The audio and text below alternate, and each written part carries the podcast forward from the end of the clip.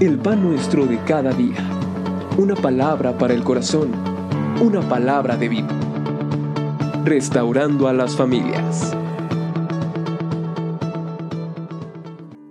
Vamos a abrir las escrituras en la primera carta a los tesalonicenses, capítulo número 4.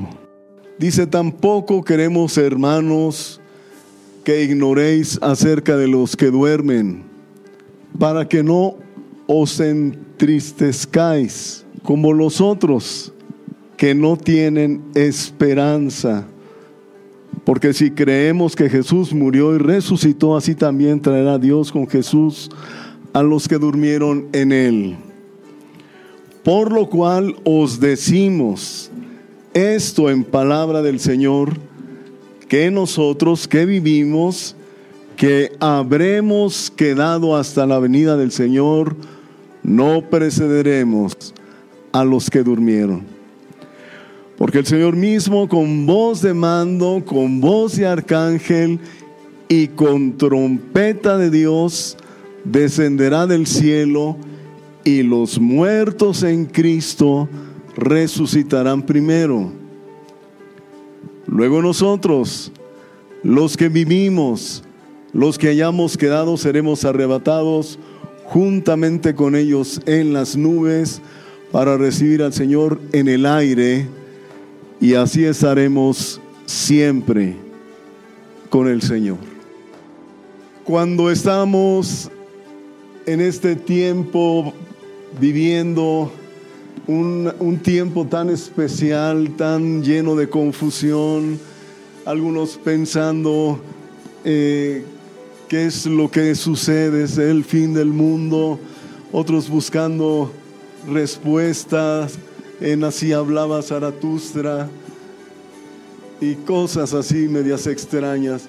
Pero amado, yo quiero decirte algo muy importante que no solamente por lo que eh, en este tiempo estamos viviendo, sino es algo que debe estar continuo en nuestra mente y en nuestro corazón.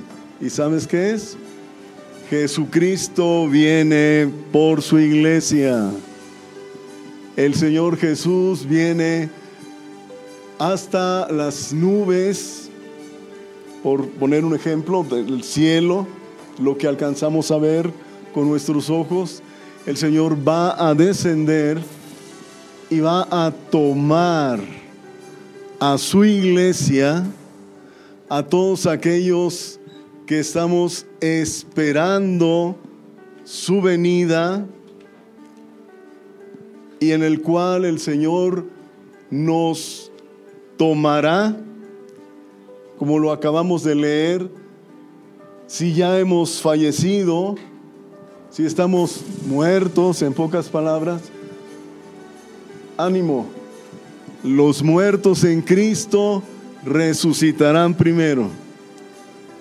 Ahora, si para ese momento usted y yo aún vivimos, como lo leímos también, nuestro cuerpo va a ser transformado y vamos a salir disparados a los aires y vamos a recibir al Señor. Perdón, perdón, pastor, eh, eh, ¿cómo es que eh, el cuerpo va a ser transformado? ¿Nos vamos a convertir en extraterrestres? No, no, no, tranquilo. Deje de pensar en cosas que las escrituras no nos hablan. Cuando hablamos de que el cuerpo va a ser transformado, es que vamos a adquirir ese cuerpo que Dios nos ha prometido, un cuerpo incorruptible, un cuerpo que no envejece, un cuerpo que no enferma, un cuerpo que va a permanecer para siempre. Y eso es maravilloso, ¿no cree? Maravilloso. Estábamos mi esposa y yo en la ciudad de Piedras Negras, Coahuila.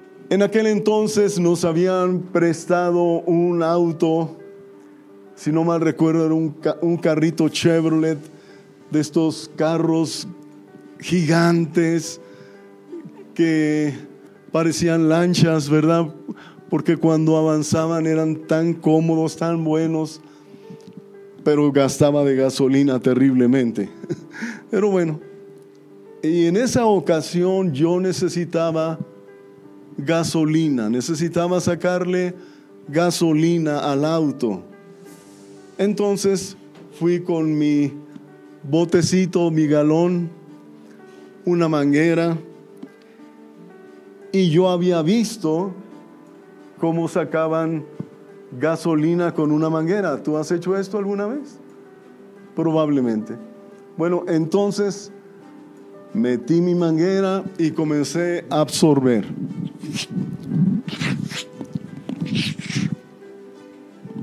Pero tenía tan poca gasolina el carro que no absorbía nada. Bueno, sí absorbía algo. ¿Sabes qué absorbía? Los gases que el, que el, auto tenía. La gasolina cuando está en el tanque produce gases y sobre todo cuando hace calor. Y ahí estaba yo, otra vez, voy a intentarlo otra vez. Pero nada sucedía. Pero de repente empecé a sentir en mi cuerpo un hormigueo que me recorría desde la cabeza hasta los pies. ¿Y sabes qué fue lo que pensé inmediatamente? Dije, el Señor. Entonces me recargué en el auto y levanté mis dos manos al cielo y estaba yo en ese momento esperando que mi cuerpo se fuera transformado y salir disparado a los aires.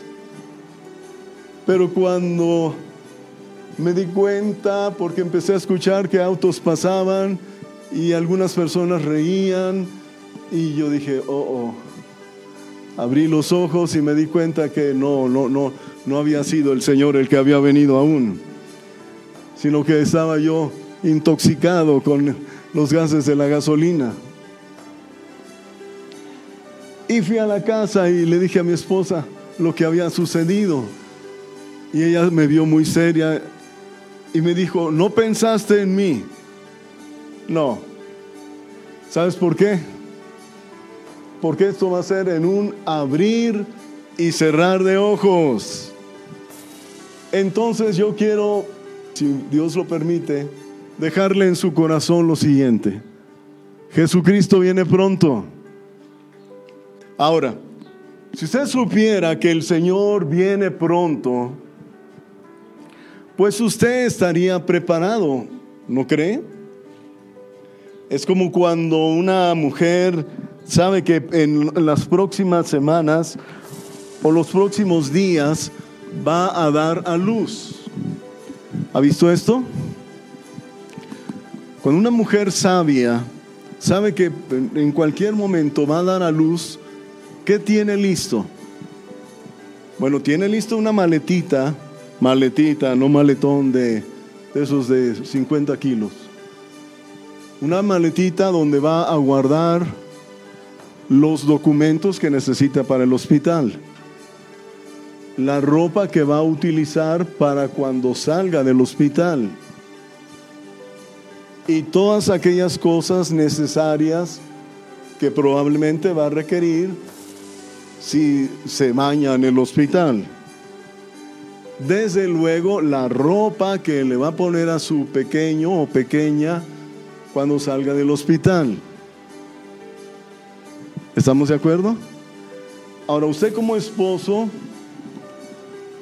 usted en esos días no manda a pintar a su auto, ¿verdad?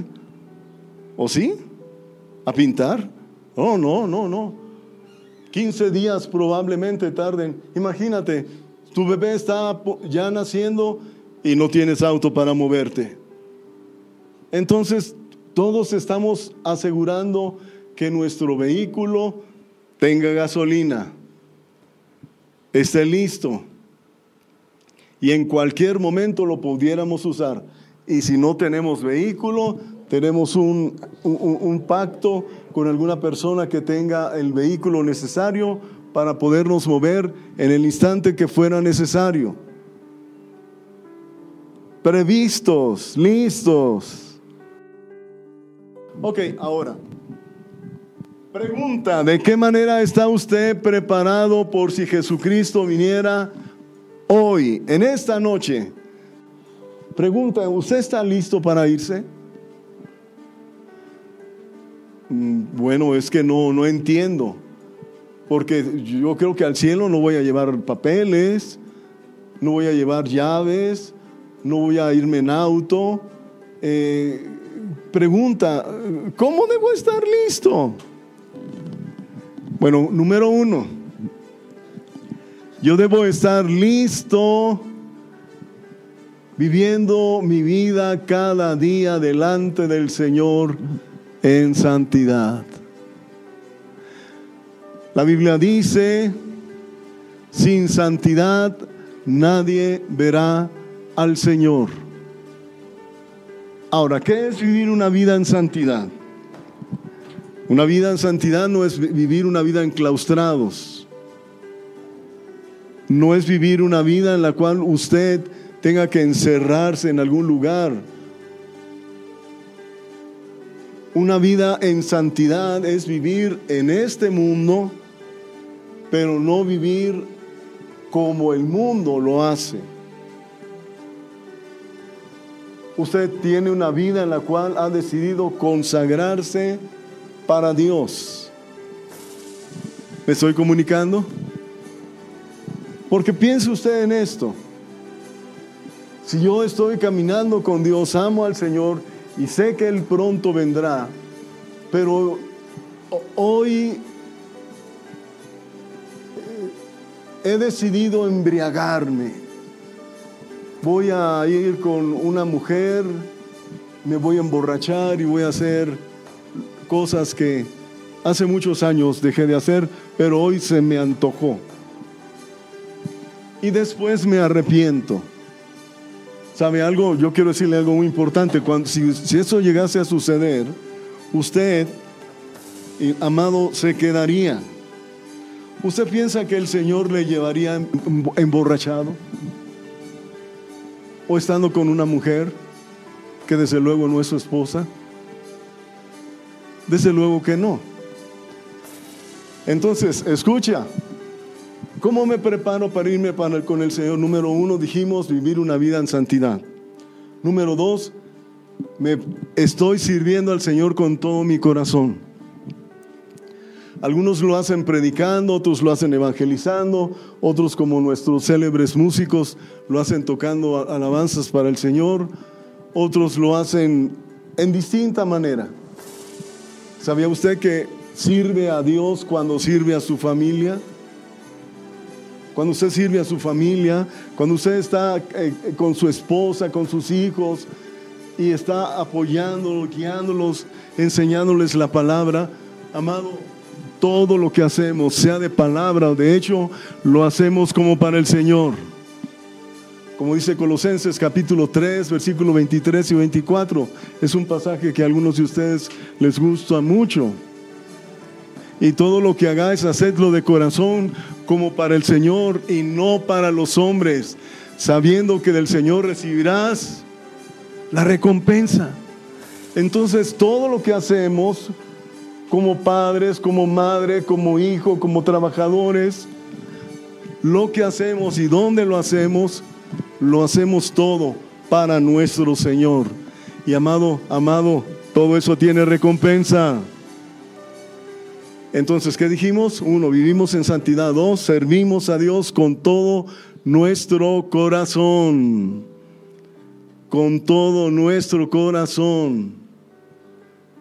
Y nos preparamos para el día de su venida. Oh Dios. Tenemos una vida muy corta, hermanos. ¿Qué son 70 años, 80 años? Yo les he dicho un poquito en broma a mis hijos que yo soy un joven de 18 años que vivo en el cuerpo de uno de 62. no me creen. Pero en realidad, ¿quién de ustedes siente que es viejo? Ninguno. Todos pensamos que, decimos, bueno, pero es que yo me siento igual. Pero no, no está igual. La vida que tenemos es muy corta. Entonces yo tengo que pensar, anímese, escuche, escuche. Usted tiene que pensar en las grandes y maravillosas promesas que Dios le ha dado. Usted va a tener un cuerpo incorruptible, ya lo dije. Usted va a tener una morada, un lugar donde usted va a vivir con Cristo, donde va a habitar. La escritura dice, en la casa de mi padre muchas moradas hay. Voy, a pues, voy pues a preparar lugar para ustedes para que donde yo estoy, ustedes también estén. Entonces vamos a tener una morada. Vamos a reinar juntamente con el Señor. Cuántas grandes y maravillosas promesas Dios nos ha prometido. Por eso es que es tan importante, amado, que usted recuerde cosas que ojo no vio, ni oído oyó, son las que Dios ha preparado para los que le aman. Y eso es una realidad. Entonces me animo en eso. Ok, pero, pero ¿qué está sucediendo? Es que yo veo todo esto tan difícil. Eh, eh, de repente como que el mundo perdió el sentido. Escúchame por favor. El mundo no va a tener paz. En el mundo no vamos a tener... Eh, yo quisiera decirles, hermanos, dentro de poco todo esto va a estar en tranquilidad y todo va a ser, habrá sido como una pesadilla, pero esto no va a ser así. Todo esto es difícil y es solamente el principio. Aleluya. Cristo viene pronto. Ahora lo importante es que usted esté listo. Aleluya. Para irse con su Señor. Quiero leerles una porción que está en el Evangelio de Lucas.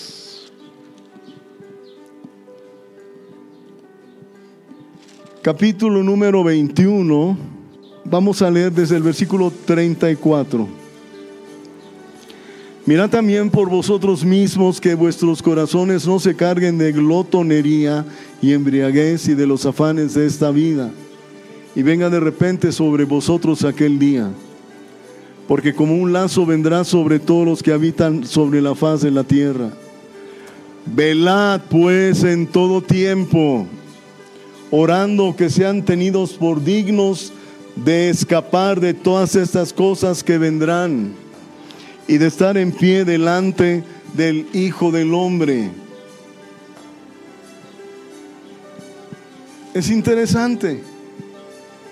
Velad, porque no sabemos el día ni la hora.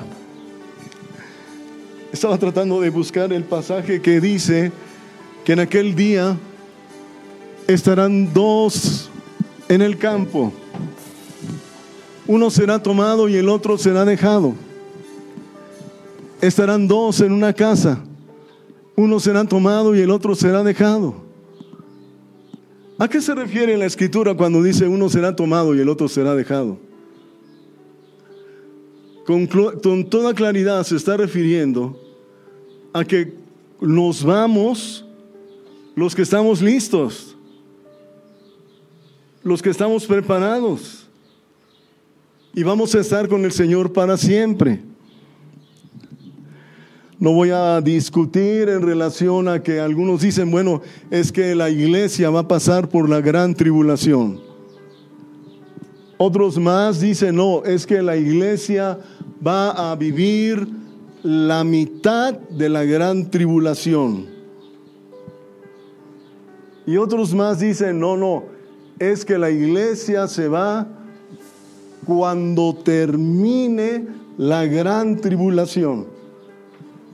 Mire, yo solamente le quiero decir una cosa. La iglesia no fue puesta para juicio. ¿Me estoy explicando? Porque si usted lee con detenimiento, ¿qué es la gran tribulación o como se conocía en el Antiguo Testamento, el día del Señor? Es un tiempo de juicio, es un tiempo de azote sobre la tierra. Y amado, la iglesia no fue llamada para vivir esa experiencia. Tiempo difícil, sí, lo estamos viviendo, pero no la gran tribulación. Vivamos con buen ánimo este tiempo, recordando en quién hemos creído, recordando en quién hemos puesto nuestra confianza absoluta y preparados para irnos.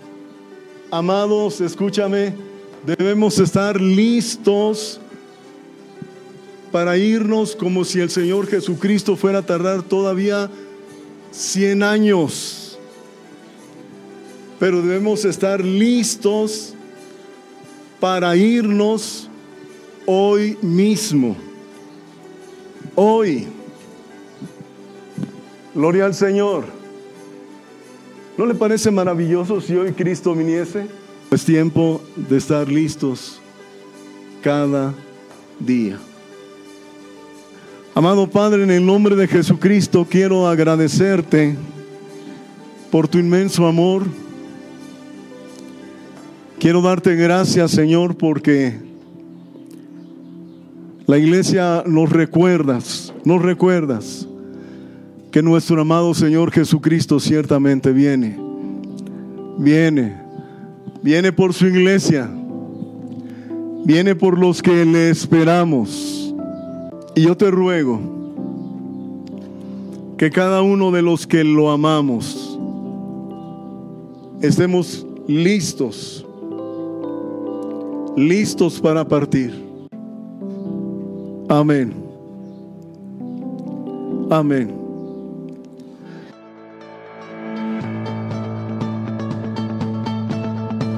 El pan nuestro de cada día. Una palabra para el corazón. Una palabra de vida. Restaurando a las familias.